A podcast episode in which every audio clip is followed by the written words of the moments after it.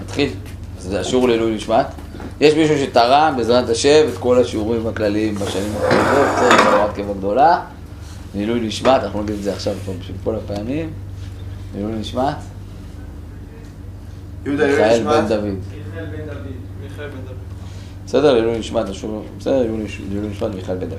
טוב, אנחנו בעזרת השם מתחילים עכשיו אה, סדרה אה, שנלמד אותה בפעמים הקרובות, אני מקווה ש... שבעזרת השם היא תהפוך מהלכה למעשה כבר עד השיעור הבא, כן? ואז רק נתחזק במה שכבר קיים, כן? שזה, אנחנו נעסוק בנושא הזה של אה, בית המקדש. אה, כדי, כן, הימים, אנחנו עכשיו בעצם עומדים בפתחם של ימי בין המצרים, בסדר? ואנחנו בעצם, זה הימים שמוקדשים לציפייה למקדש, כן? זה עניינם, כן, כמו התקנה גם של אה, הרב מלובביץ', כן, בדורות האחרונים. אה, לא רק לעסוק באבל על החורבן, לעסוק בעצם בהלכות המקדש, כדי שאנחנו נתעורר בעצם לציפייה למקדש, שיבוא בעזרת השם במהרה בימינו. וכשאדם אה, בעצם לומד, כן, ועוסק בנושאים האלה, אז uh, כתוב במפורש, כן, ציוני דורש אין לה, מיכל דבעיה דרישה, יש הרבה תקנות של זכר למקדש, ובמיוחד בדורות האלה, כן, הזכר למקדש הוא לא זכר לעבר, אלא הוא בעצם זכר שמתוכו תהיה התעוררות בעזרת השם לעתיד, זה עיקר העניין של הזכר, באמת לזכור ומתוך זה להתעורר. אז uh, כשלומדים ומעמיקים בדברים, אז הדברים הופכים, מתחיים אצלנו. ברגע שהם מתחיים, אתה מבין, אתה לא רק, אה, דבריך הם לא רק כצפצוף הזרזיר, בסדר, אתה אומר, שיבא להם את המקדש, תסיים איזה דרוש, שיבא להם את המקדש, אלא באמת אה, מנסה להבין, אנחנו, אני, אני אדבר פה, אני עוד מעט אסביר מה אני, אני אחלק, כאילו, מה ארבעת, יש לנו ארבע, ארבע פעמים, בעזרת השם, מה נלמד בכל פעם, ומה נעסוק, וננסה למנות קומה על גבי קומה. אה, אני אקרא פה ככה התעוררות לעניין, דברים מאוד מיוחדים, שהרב הנזיר, אה, כן, מספר, זה בעצם הרב שר ישוב מספר על אבא שלו. אז אה, הוא מספר ככה, כשהחליט אבא מרי, הרב הנזיר הקדוש זצ"ל, לנסוע לגרמניה ללימודי השתלמות, הקדים לנסיעה זו נסיעה מיוחדת לעיירה רדין, כדי להקביל את פני רבו מרן החפץ חיים זצ"ל, ולקנות ממנו חיזוק בתורה ויראת שמיים לפני יציאתו לארץ המערב. הנסיעה מפטרבורג לרדין נמשכה שעות מרובות, כמעט יממה, באותם ימים, תחשבו מה זה. כשהגיע לרדין, נכנס לרבו הגאון החפץ חיים לקבל ברכת הדרך. חפץ חיים זצ"ל קיבל פניו בשמחה. הושיבו על ידו על הספסל, והחל עמו בשיחה שנראתה כשיחת חולין.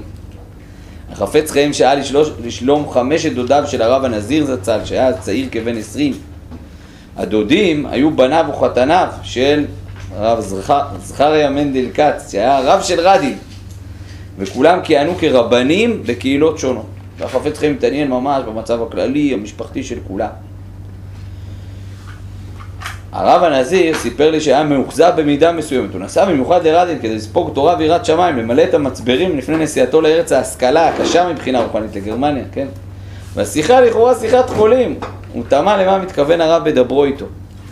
והנה לפתע פתח החפץ חיים ואמר, שמע בני, לפנים כשהיינו מתפללים והשבת העבודה לדביר ביתך, הייתה זו תפילה, תפילה, תפילה. כאילו זו תפילה כזאת לעתיד. היום הנה הנה כעת זה בא, אוטוטו, אוטוטו. לפנים כשהיינו מתפללים ותחזינה עינינו בשובך ציון ברחמים, הייתה זו תפילה, תפילה, תפילה. כעת זה ממש אוטוטו, זה עומד להתרחש במציאות. אם אני אזכה לכך, איני יודע.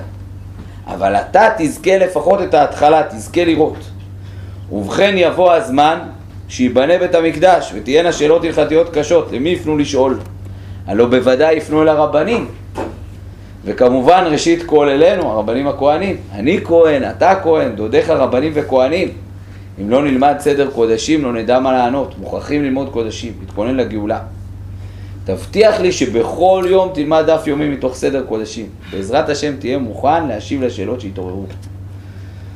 כמובן שהתלמיד הצעיר הבטיח זאת לרבו, קיבל ברכת הדרך, יצא ורכש לו ש"ס בכרך אחד, שלקח עמו לדרך והחל ללמוד סדר קודשים בכל יום, ובסופו של דבר זה גם עזר לו קודם כל בפועל, כי יום אחד הוא התגלגל בסוף לשוויץ, והיה שם סיום של סדר אה, מנחות, של ספר, מסכת מנחות. ואז אמרו, יש פה איזה סטודנט, פליט, בחור ישיבה לשעבר, בטח הוא יכול להגיד לנו הדרן על, סדר, על מסכת מלאכות. וכיוון שהוא למד קבוע את uh, סדר קודשים, זה ידע לתת דרשה חבל על הזמן. ואז בפועל אמרו לו, אה, כל כך התלהבו מהדרשה שלו, אז אמרו לו, בוא תלמד פה את ה... נתנו לו כאילו להעביר איזשהו שיעור, הוציאו לו משרה בקיצור. ומזה היה לו פרנוס. במשך שבע שנים שהוא שהה שם, מתוך זה הוא גם זכה, ובאמת כידוע ביום ירושלים, אז הוא זכה להיות, אה, כן, ביום שחרור ירושלים, הביאו אותו מהראשונים אה, לכותל, והוא הרגיש שהנה זה מה שהחפץ חיים הבטיח לו, שהוא יזכה לראות את ההתחלה, אבל האמירה העיקרית שאנחנו יודעים שהחפץ חיים אמר אותה לעוד אנשים, כמובן גם לרב קוק, זה תלמד סדר קודשים, צריך להתכונן, כן? אז בעזרת השם, אני אומר, הזכר למקדש, שתקנות רבן יוחנן בן זכאי לפני אלפי שנים, זה הופך בימינו להיות בואו נתכונן ונכין. עכשיו, אנחנו בעזרת השם, מה שנעסוק, אנחנו נעסוק בארבעה שלבים, בסדר? שלב ראשון זה מה שנלמד היום, זה אנחנו בעצם ננסה לה, להבין מבחינה אמונית איך מתחברים לעבודת הקורבנות. זה נראה זר ומוזר לאנשי ימינו. אני אומר, בעיקר רוב השיעור יהיה פה קושייה, ואז בסוף תהיה את התירוץ. אבל במחילה מכבוד כולנו, כל זמן שאנחנו לא נפתור לעצמנו את הקושייה בלב, אנחנו לא באמת מתכוננים לבית המקדש, אנחנו אומרים את זה, אבל תכלס, כן? לא באמת לפעמים רוצים, כאילו כשיבוא המשיח יכול להיות שהוא אנשים יגידו לו, בוא אחי, תתחלקם קצת, כאילו, פוס, לא מתאים לנו עכשיו, כן? אז כדי שזה לא יקרה לנו, אז בואו נהיה אמיתיים עם עצמנו, כן?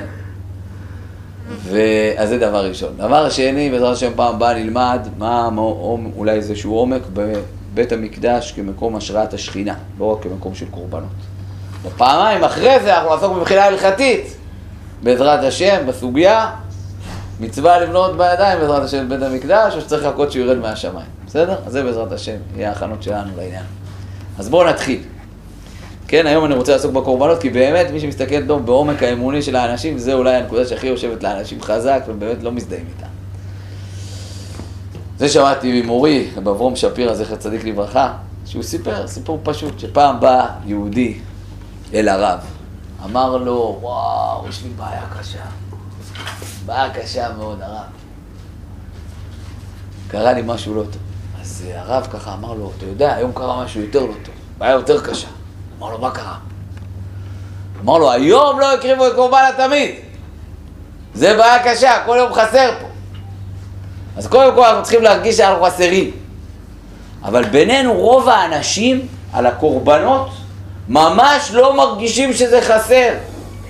כן, מספרים על אחד, אה, אחד מגדולי אחד ממפקדי צה"ל הכי מהוללים, לא אזכיר את שמו, שגם היה איש ימין גדול ופעיל למען ארץ ישראל השלמה, שפעם באו אליו אנשי אה, גוש אמונים, והתחילו לדבר איתו, שיעזור להם בכל מיני מהלכים למען ארץ ישראל וכולי.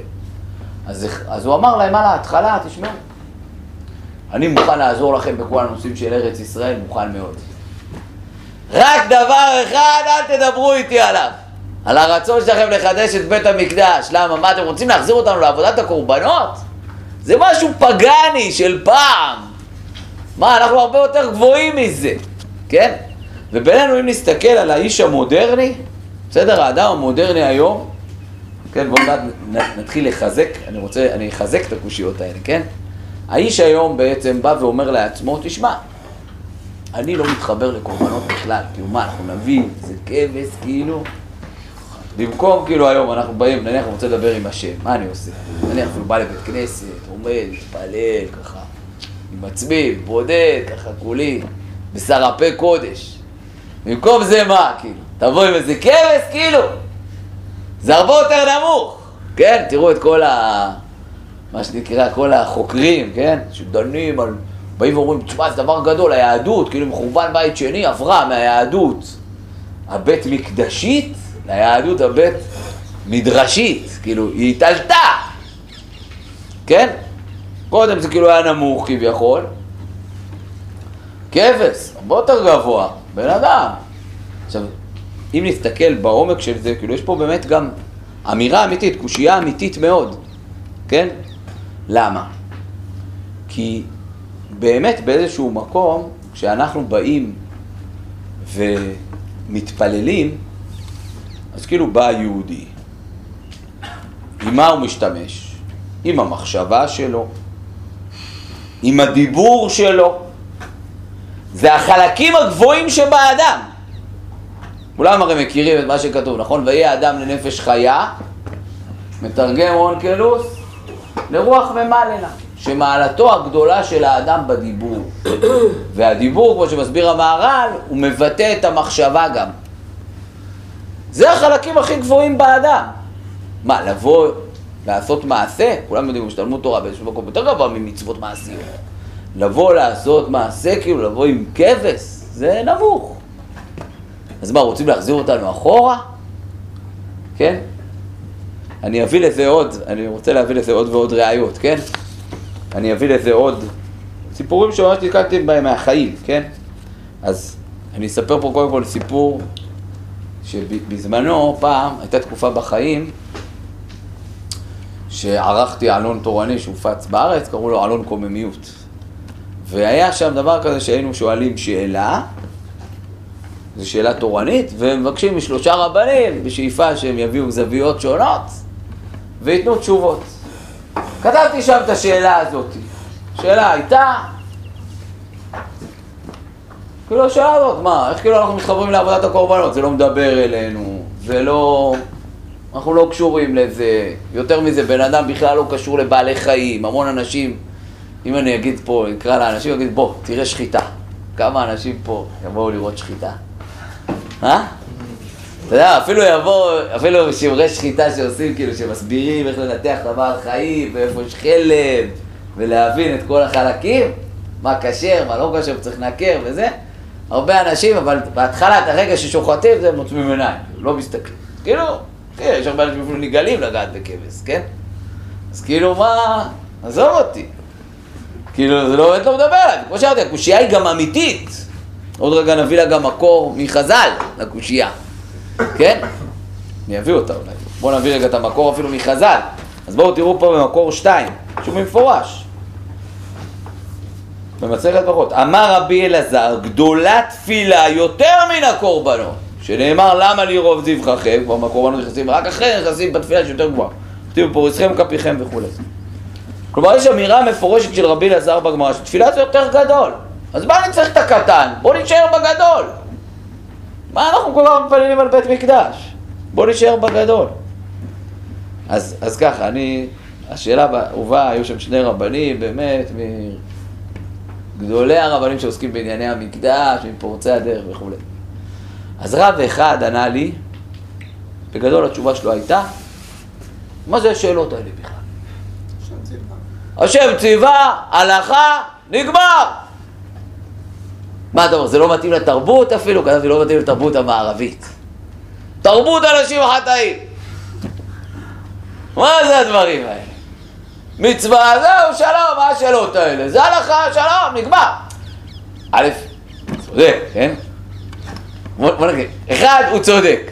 שתיים, עכשיו בוא ננסה להבין למה אבל הוא צודק. כי, אם אתה לא מתחבר לזה לפעמים, אצלי לפחות, אצל עוד הרבה אנשים, בסדר, אז אני חייב, אבל אני מרגיש שגוררים אותי בכוח. אני רוצה לנסות למצוא איפה, איפה, איפה אנחנו, איפה מתחברים לזה, כן? זו הייתה התשובה הראשונה. הרב השני, מה ענה?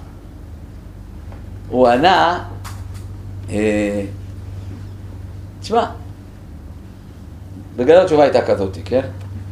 אה, הבן אדם רק בהתחלה, נניח אם זה אחד, זה, בא, הוא סומך את ידיו על הקורבן, אחרי זה אומרים לו, זה יהיה, הבית מקדש יהיה מודרני, כאילו. הוא ילך למחלקה, לא יודע איפה, כן? הוא לא רואה את השחיטה, לא רואה כלום, לא זה. בסוף יקבל, כמו ברמי לוי, יקבל שקית עם הבשר ארוז, מוכן לאכול. זהו. אה, יש בזה גם צד אמיתי דרך אגב, הוא מחבר אותך לדברים... אה? הם בעד הרכובותיהם בדם ו... כן, בדיוק. מי היה צריך לעשות? מה זה? עכשיו אדם מביא קורבן, צריך להגיד, אני צריך לשחט, אני צריך, הוא לא רואה את כל זה. זה לא חובה הלכתית. זה לא חובה. זה אבל כאילו, ברחת מזה, עקפת, כאילו. זה גם עקיפה. הראשון אמר, אני מוחק אותך. השני אמר, בוא נעקוף את זה. יכול גם לשלוח... כאילו, קושר לך מכונה, בוא נתחמק. מה? שלח שליח בכלל. לא. אז בכלל. שלח מייל, אני שולח, כן. לא. בסדר, נכון. אז זה כאילו מה שנקרא, כאילו במקום ארץ ישראל ומצוותיה, אתה אמרתי כבר יש שני ספרים. יש ספר, אני זוכר, היה באמת, ארץ ישראל ומצוותיה. זאת, זאת, או, ויש ארץ ישראל ובעיותיה. איך לעבור את הבעיה, כן? יש שמיטה, איי איי איי, הסתבכתם. איזה באסה שיש מצוות, בוא נתחמק. כאילו, בית המקדש הוא בעיותיו, יאללה, מה. אז עזוב, אז באמת בן אדם אומר, יאללה, יאללה, יאללה, מה אני צריך להתפלל על זה? אה, היום יותר פשוט, כן? זו הייתה התשובה השנייה. ואומר לכם, מהפעילים הכי גדולים. אה? אתה יודע שאדם חייב לעמוד על הקורבן, לא? אך קורבנו שאדם קרב ואינו עומד על גביו. בסדר, אז שליח שלו. אה? שליח שלו, שליח שלו, בסדר. כמו באיזה, נו. שליח, כמו באנשי מעמד. אז איפה, אני רק רוצה להראות עד כמה, כאילו הקושייה היא באמת כזאת נוכחת, עד שאנחנו אפילו לא שמים לב לפעמים אנחנו בוחרים. עכשיו אני אספר לכם עוד דבר. אמ, אני העברתי כמה פעמים את השיעור הזה, בכמה מקומות, ואז יום אחד, תשעה באב אחד, אמרתי לעצמי את הדבר הבא. הרי תשעה באב, אתם יודעים, כאילו יש הדבר אולי שעושה תשעה באב באיזשהו מקום, כזה עוצמתי, זה שיש לנו איסור ללמוד תורה. למה זה כזה עוצמתי? כי באיזשהו מקום באים ואומרים לך, תשמע, כל השנה אתה יכול לברוח. אפילו בצומות, כן? קודם כל, אומר, כבר צום לבד באיזשהו מקום, זה אמירה לבן אדם, אל תברח. הרי בטוח יצא לכם פעם, נכון? באתם, חזרתם מבואסים הביתה, מה עשיתם? פתחתם גם מקרר, או אולי את הדלת של ארון ממתקים. פתחתם, סגרתם, אולי גם אכלתם משהו, אחרי זה התבאסתם שאכלתם וכולי. עכשיו, מה היה חסר לכם? אוכל? לא, חזרתם מבואסים, לא היה חסר לכם אוכל. אבל מה הכי קל לברוח, קשה לי בנפש? ברוח, אנחנו תמיד הרי אומרים שאנשים שהיו מעשנים כבדים, כשהם מפסיקים לעשן, הרבה מהאנשים, מה? משמינים, למה זה? כי כאילו במקום לחטוף סיגר, חוטפים את זה, אבל אדם כאילו מחפש משהו שישלים לו, שיפצה אותו. אז באיזשהו מקום בצום, מה אומרים לך? אל תברח מהבעיה, אל אוכל. תרגיש שיש בעיה. אבל עוד כל ה... בכל הצומות אתה עוד יכול לברוח, אז ללמוד דברים אחרים, לקרוא, לעבוד. ותשעה באב באיזשהו מקום אומרים לך, אל תברח. תחיה את הבעיה. כן? ואז הרבה פעמים אנשים אומרים משעמם. לא נורא, משעמם זה טוב, נכון. שאין בית מקדש בעולם, משעמם בעולם, כן? ואז, אבל מה, איך בשנים האחרונות, אפשר לקרוא גם על הצרות של עם ישראל. אז שמתי לב בשנים האחרונות מה עושים, ב-17 שנה האחרונות, רואים גם סרטים על חורבן מושקטים. אז בסדר, שנה, שנתיים, שלוש, אתה מתחבר, כאילו, אבל באיזה שלב צריך גם לחזור לפרופורציה, כן? כאילו, בסוף עיקר העניין זה חורבן המקדש, ממנו כל החורבנות הקטנים. ואז אמרתי לעצמי, רק שנייה, אתה רואה שסרט זה עוצמתי יותר מלקרוא איזה ספר. בוא נראה אם יש סרט על חורבן בית המקדש. בוא נחפש, גוגל. פתחתי, יש. אממה, סרט כאילו על המרד הגדול, כל הצרות שם, וגם החורבן. אממה, סרט שעשו גוי. לא אגיד לכם שהוא כולו חיובי, לא יודע, אין בו בעיות לא של צניעות וזה, אבל כאילו, בכל זאת, זה גויים עשו אותו, כן? אמרתי, בואו נראה את הקטע, את החלק הזה. לא כל הקטעים שם קלים לצפייה, מה שנקרא, כן?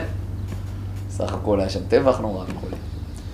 בקיצור, אני בא, ואז באים בהתחלה, כאילו מדברים גם על מה זה בית מקדש, המרכז הרוחני של העם היהודי.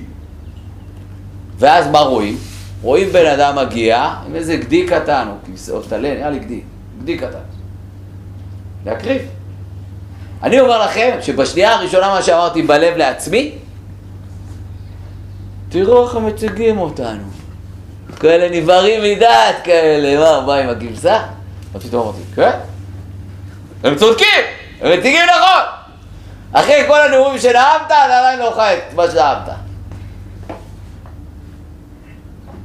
אני מספר את כל הסיפורים האלה כדי להמחיש. עכשיו, שיא הדבר, שהרבה אנשים גם יכולים, פה אף אחד עדיין לא קם ואמר את זה, לא, תשמע, באמת, בבית המקדש ייבנה, יקריבו צמחים. ולא קורבנות. נעמה לשם. וערבה לה השם מנחת יהודה וירושלים. שיהיה רק מנחה. כן? זה בנוי על דברים של הרב קוק, כביכול.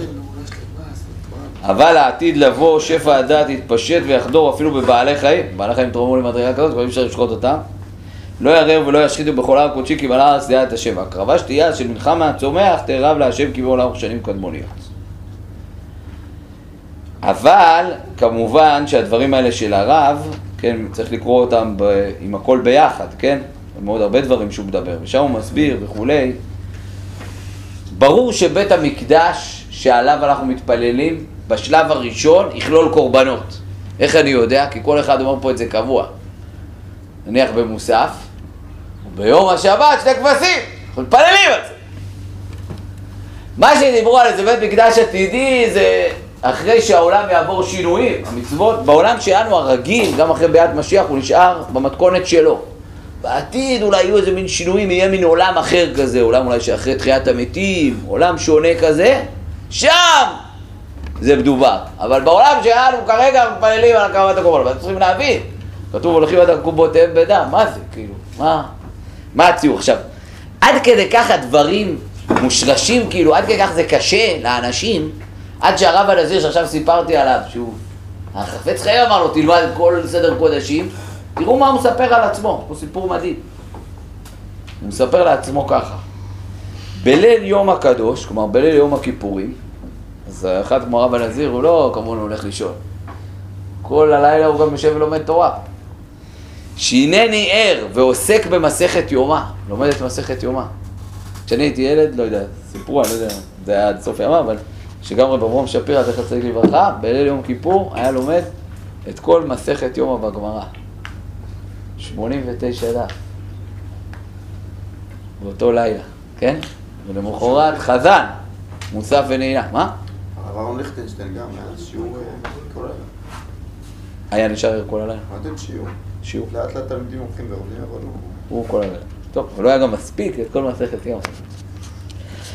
בסדר העבודה, בכל מקרה הוא יושב, הנני ערב ועוסק במסכת יומא, בסדר העבודה כמנהגי, באשמורות, כשמגיע הבוקר ככה הוא יושב ומנגן נדבונים, כאילו הוא עולה למדרגות גבוהות, בנגינותיי, והנה נפל עליי פחד וחרדה, מרוממות קדושת העבודה במקדש, והעניין האלוקי הנשגב הכלול בה, רק מה אתה עושה עכשיו בעבודת היום, כל מסכת יומא? בקורבנות, שהכהן הגדול מקריב. אז פתאום אני מתמלא פחד וחרדה, וואו איזה דבר ענק זה. שהיה מאחד את ישראל וארצו הקדושה, הוא מבין שזה כאילו נקודת האחדות, לאחד את ישראל וארצו הקדושה במקור העליון האלוקי, את כל עם ישראל ואת כל ארץ ישראל מאחד עם הקדוש ברוך הוא. ויתייפח בבכי ממושך, בלי להפסיק. ואחשוב ואבין שאין לקצץ בעבודת הקורבנות. פתאום הבנתי את גודל בעלת הקורבנות. למה הוא כל כך בוכה? כי לפני זה הוא מעיד פתאום על עצמו כמו שהותחל על ידי להיכתב במגילת קודשים, מגילת סתרים. כלומר הוא בעצמו התחיל לכתוב חיבור שהוא הסתיר אותו, שמה אמר החיבור? על יסוד דברי חז"ל ומאמר- ומאמרי המורה, כלומר, שמה? שחשבתי שצריך לקצץ, כלומר הוא בעצמו כתב בהתחלה לא, לא יעבדו את עבודת הקורבנות. ואז הוא הבין, לא, זה טעות. כן, אנחנו מדברים על עבודת הקורבנות, צריך רק להבין למה. סוד עמוק, כוח עליון נשגב קדוש היה בעבודת הקורבנות במקדש, וכל ארצו מדינתו של ישראל היה קשור, דבוק ומאוחד במקדש, וחורבן המקדש הוא חורבן כל מדינת ישראל. בשיבת ציון ישוב ויבנה המקדש. אז מה קורה פה? אז עד כאן הארכתי בקושיות שלי, בלדבר עד כמה אנחנו לא חיים את זה וכמה צריך להבין מה זה. ועכשיו אני רוצה, אמרתי שרוב השיעור יהיה קושייה, כן? עכשיו בואו נראה רגע את הגמרא הזאת. מה? הרב השלישי, מה הוא? מי? התשובה השלישית של האלון. תשובה שלישית, בוא נדבר עליה. אז אמר רבי אלעזר, כן? אז, אז אמרנו שהנה, גם גמרא מפורשת, עולה תפילה יותר מהקורבנות. בסדר? עכשיו, אם תראו, רגע, אני קורא את ההמשך של הגמרא, במקור שתיים. אחרי זה יש פה אמר רבי יוחנן, כל כהן וכולי, ואז תראו. בסוף השורה השנייה מופיע עוד אמירה של רבי אלעזר. ואמר רבי אלעזר, מיום שחרב בית המקדש ננעלו שערי תפילה, שנאמר גם כי אזעק ואשבה שתם תפילתי. ואז בהמשך, נפסקה חומת ברזל בין ישראל והם שבשמיים. כלומר, הוא אומר עוד אמירה, מיום שחרב בית המקדש אבל ננעלו שערי תפילה. עכשיו אתה שואל, בעצם בעומק, מי שמתבונן, יש פה כאילו סתירה. מצד אחד הוא אומר, תשמע, תפילה גבוהה יותר מהקורבנות. זאת אומרת, כשחרב המקדש, תפילה נשארה, קורבנות לא. בסדר. הגדול נשאר, קטן לא. אז למה מיום שחרב בית המקדש גם הגדול נסתם? לכאורה הוא הגבוה יותר, אז למה הוא נסתם? הרי הוא נשאר. יש פה, בעומק יש פה סתירה פלילית. אפשר לתרץ אותה, כן? טוב, בכל זאת גם נסתם. אבל לא, למה? כשאין קורבנות, אז גם התפילה כאילו פחות מתקבלת. למה? הרי התפילה היא הגבוהה, למה שהיא לא תתקבל? כדי להבין את זה, בואו נראה ככה דברים, ואז אני כאילו אדבר. כן? אז בואו נראה פה במקור אחד. במקור אחד מסופר לך על כל מיני דברים שבטלו מעם ישראל, ומה מה קרה לנו, מה העונש בעקבות זה, מה קרה לנו בעקבות זה. כתוב פה ככה, משבטלה סנהדרין, הפסיקה סנהדרין לשבת על התורה ולפסוק פסקים, בטל השיר מבית המשתאות, הפסיקו לשורר שירים בבית המשתאות, שנאמר בשיר לא ישתויה. משמתו נביאים הראשונים, בטלה כל השראת שכינה, אז בטלו גם מורים ותומים, תשובה דרך הכהן הגדול. משחרב בית המקדש, לעומת זאת, בטל השמיר, נופת צופים, פסקו אנשי המנה, רבי ג'ון גמליאל אומר, עיד רבי יהושע, מי בית המקדש, יום שאין בו קללה, ולא ירד עתה לברכה, וניטל טעם הפירות, רבי יוסי אומר, אף ניטל שומן הפירות. בגדול, אם נסתכל פה לעומק, אומרים לך ככה, בטלה הסנהדרין, בטלו השירים. שיר זה דבר גבוה, רוחני, יפה. נטו לוויים ראשונים, השראת שכינה, אורים ותומים. חרב בית המקדש, מה בעיקר קרה? הפירות הפסיקו להיות פחות טעימים. שומן הפירות, טעם הפירות, נופת צופים, זה הכל הטעם הטעים. נו, לא כל כך נורא, כאילו, זה גשמיות. זה הבעיה, כאילו, זה גשמיות. סנהדרין זה רוחניות. במקדש זה גשמיות. זה בעצם מה שכתוב. שוב פעם, זה קטן. פה אנחנו מגיעים לסוד. שהוא לא כזה סוד. מה התשובה? התשובה היא שהשאלה זה גם התשובה. מה זאת אומרת? החידוש של בית המקדש ושל הקורבנות זה לא בגבוה, זה בנמוך. זה החידוש, שהקדוש ברוך הוא שורה בארץ. מה זאת אומרת שורה בארץ? השם אומר, אני משרה שכינתי בארץ. שהוא לא רק בשמיים, הוא בארץ. שאנחנו פוגשים את השם לא רק ברבדים הגבוהים, גם ברבדים הנמוכים. בעצם זה גם התשובה על כל ארץ ישראל. רק בית המקדש, מי שמסתכל בכוזרים, כשהוא מדבר על מעלה של ארץ ישראל, המון מהמעלות שהוא מביא, זה בעצם מעלות של בית המקדש. בואו ניקח את ארץ ישראל. מה החידוש הגדול בארץ ישראל? שהארץ קדושה, שהאדמה קדושה. עכשיו, אדמה זה הכי נמוך. נכון, יש לך דומם, צומח, חי, מדבר. דומם הכי נמוך, לא סתם הדומם שדורכים עליו. נכון, זה החידוש הגדול. שהדומם מתחבר אל השם, לכן לאנשים קשה במעבר מהגלות לארץ, קשה קצת להבין מה התהליך בדיוק שמתרחש פה, מה, מה החידוש, בסדר, אני מבין, היית אומר לי, תשמע, יש תורה, אומר לך, יש לך בחוץ תורה, יש שם שכונה, מלא תורה, מלא זה, מה? אבל יש שם נמוך, יש שם רק גבוה. החידוש של ארץ ישראל בנמוך. למה זה חידוש? זה בדיוק החידוש. החידוש הוא, עכשיו, ואני אביא לזה דברים פשוטים, בואו רגע נראה. מה החידוש בבית המקדש, אתה יודע מה? נכון, היום מה? מי עובד את השם? כל הגבוה. בא רק היהודי לבית המקדש. עם הדיבור שלו והמחשבה שלו. בא רק הגבוה. מי לא מגיע? הבעלי חיים לא מגיעים, הצמחים לא מגיעים, הדוממים לא מגיעים, והגויים לא מגיעים. וגם אתה, שאתה מגיע, אתה מגיע רק עם החלק הגבוה שלך. חלק גדול מהעולם לא מגיע. הוא בכלל לא מחובר אל השם. כן, הוא כתוב בספרים הקדושים. שאם הגויים היו יודעים, הם אלה שהיו שומרים, הם יותר בבעיה מאיתנו. כתוב שהמלאכים, כאילו, אין הערלים צעקו חוצה, מה זאת אומרת הערלים זה? כאילו המלאכים, מה זאת אומרת המלאכים? הכוחות הרוחניים של הבעלי חיים, של הצמחים, של כל אלה, הם צעקו חוצה, מה זאת אומרת צעקו חוצה? הם נשארו בלי כלום. אנחנו עוד יש לנו משהו, להם אין כלום. תגידו, נו, אז מה? אז מה התשובה? התשובה היא, בואו נראה לכם דבר. איפה שאין נמוך, גם הגבוה יורד מאוד. דוגמה הכי פשוטה, בואו ניקח את שבת. שבת, עוד רגע, אני אקח את כל מה שקורה פה אפילו, רגע, כן? שבת, בואו ניקח את שבת, בסדר? שבת, מה, זה נכון, זה יום רוחני, נכון? מה אמור להיות ביום רוחני? בואו נשיר, נגיד דברי תורה, לאכול? זה נמוך! לא, מה אומרים לך בשבת? אתה באמת רוצה לשמוח, להתענג על השבת, להתחבר להשם? תכין גם אוכל טוב. לא אמרתי רק אוכל טוב. תכין אוכל טוב, בגדים יפים. כל הדברים האלה של המסביב והנמוכים, הם מעלים גם את הגבוה. בוא ניקח פה למשל עכשיו. אנשים כבר אחרי אחת, רעבים, יאללה, מי מקשיב לך בכלל? וחוץ מזה המזגן הוא בדיוק עובד, פתחו בשביל זה את החלון, אנחנו נרדמים. למה? "מ, אנחנו מה זה מחוברים לגבוה? היי, מן נמוך, עזוב אותי, בין כיבוד לפני. כן, אמר לי, מה, מי שאתה מארגן התוועדות רצינית? דבר ראשון, תדע, חייבים שם ככה רוג הלך בחוץ, שכל אחד יאכל קצת, ואז הוא יכול להיכנס לשבת אצלך רגוע. בלי זה אין כלום. ראיתי לא מזמן, אה, סיפרו, היה, אה, היה תלמיד חכם אחד, סיפר, בא, הוא אה, היה נע, כזה חצי ילד, חצי נער, לא זוכר בן כמה היה, 12, לא יודע בדיוק. קיצר, כבר בכפר שלו גמר ללמוד ממי שהיה ללמוד, אמרו לו, אתה תלך ללמוד בישיבה של רבי שמעון שקו. גדולי עולם. אבל מה, לא היה כסף למשפחה לנסיעה, אז מה עשו? הביאו לו שקית עם קצת אוכל שהיה בבית, צא לדרך, לך ברגל.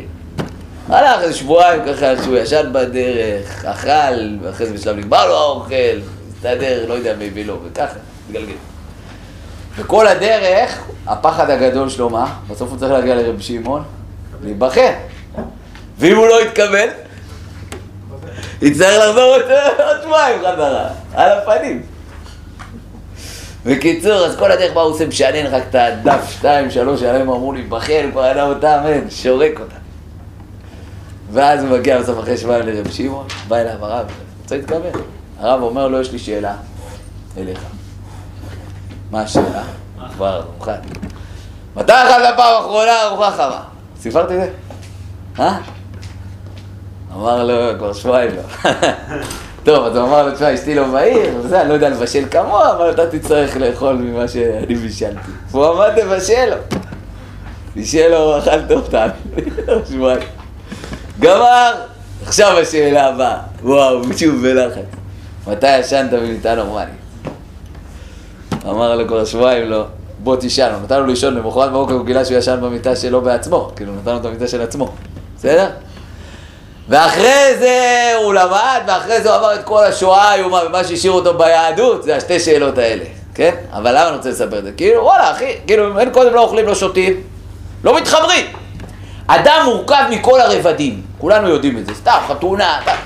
רק תעשה גבוה, זה לא עובד ככה, קמפיין, בסדר? מצד האמת, יאללה בוא נשב כמה אנשים, רק- לא, שים עוד מלא מסביב, כשאתה מלא מסביב, גם הגבוה עולה. קודם כל זה בצורה הכי פשוטה, מרים את השולחן, אז גם ההקלטה שעליו עולה. אתה מרים את הנמוך, גם הגבוה עולה. לכן אוויר עד ארץ ישראל מחכים, הרמת את האדמה, גם האוויר מחכים. אבל כל העניין של בית מקדש זה הרמת את כל הנמוך, החידוש שלו בנמוך. זה נקרא שהשם נמצא בהכל. כן, כמו, או לפעמים עם אדם, נכון, יש לצערנו לפעמים אדם זקן, פתאום שובר איזה רגל, כל המערכות מתחילות להסתבך. כאילו, אתה צריך את כל המערכות להרים. לכן רק כשאתה מרים גם את הנמוך, גם הגבוה עולה, הכל עולה. זה החידוש הגדול של בית מקדש. כאילו, החידוש הגדול של בית מקדש, שהשם משרה שכינתו בארץ. שנפגשים איתו באמת, לא רק בתיאוריה, עם התפילות והזה. עזוב, אם הגוף לא רוקד, פעם מישהו אמר שבמנגינה, תשימו לב מה המנגינה שהכי רוקדים בה, חייבים תופים. נכון? קצב. למה? כאילו בלי קצב, אז בסדר, זו מנגינה יפה, אבל... אם אין קצב. מה? מנגינה כזאת שבלי קצב, אז לא רוקדים, כן? למה זה? כי הגוף, לכאורה מנגינה, מה היא מרקידה? את הנשמה שלנו, את החלק הרוחני. מה הגוף מקבל? הגוף הוא מוגבל, הוא קצוב, אז הוא חייב קצב. קצב, קצב, זה מקפיץ את הגוף. כי לא מספיק רק שהנשמה תקפוץ, צריך גם שהגוף יקפוץ, שזה גם לפעמים שותים, אוכלים, צ'יק צ'יק, ואז... כן?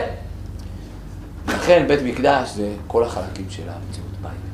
וגם בית מקדש בגלל זה זה חוויה גדולה. זה אני אסיים, כן? כל העסק ממילא בן אדם, הוא חווה את המפגש עם השם לא רק בתפילה, במחשבה, בדיבור, אלא המפגש עם השם הוא עם כל החלקים של כל החושים. כן, היום יודעים דרך אגב שכדי לקלוט רעיון, ככל שאתה משתמש ביותר חושים, אתה תזכור יותר. כלומר, נניח מי שפה רק שמע את השיעור, אחרי שנה ישאלו אותו מה היה, יזכור מעט מאוד. אבל נניח שתוך כדי היו גם אוכלים, הוא היה זוכר יותר. מי שסיכם, נניח, הפעיל גם את הידיים, לא רק בגלל שיש לו סיכום ביד. והוא הפעיל עוד, עוד כוח, אז הוא זוכר יותר, וכן הלאה. ככל שאתה מפעיל יותר חושים, העסק יותר מוטבע בך. אם זה ההצגה, מה שהייתי עושה עכשיו, עוד יותר. בית המקדש הוא יפה, אז אדם רואה. בית המקדש הוא שומע את שירת הלוויים. בית המקדש הוא מריח את ריח הקטורת, הריח של הבשר שנצלח, כן? בית המקדש הוא אוכל את הקשר עם השם, את הקורבנות, כן? אתה מברך על האכילה, בית המקדש, אדם חש בכל גופו. בית המקדש, כל המציאות מגיעה. בית המקדש, הכל חוויה. וכשכל המציאות מגיעה, אז באמת בית המקדש הוא התשובה, הוא התיקון לאדם המודרני. האדם המודרני היום, הוא התנתק מכל החלקים של העולם. בבית המקדש, חוזרים ומחברים את כל החלקים שבעולם, ממילא מתחברים אל השם. בעזרת השם פעם הבאה נלמד עוד רובד בעניין הזה. חזק וברוך. חזק וברוך.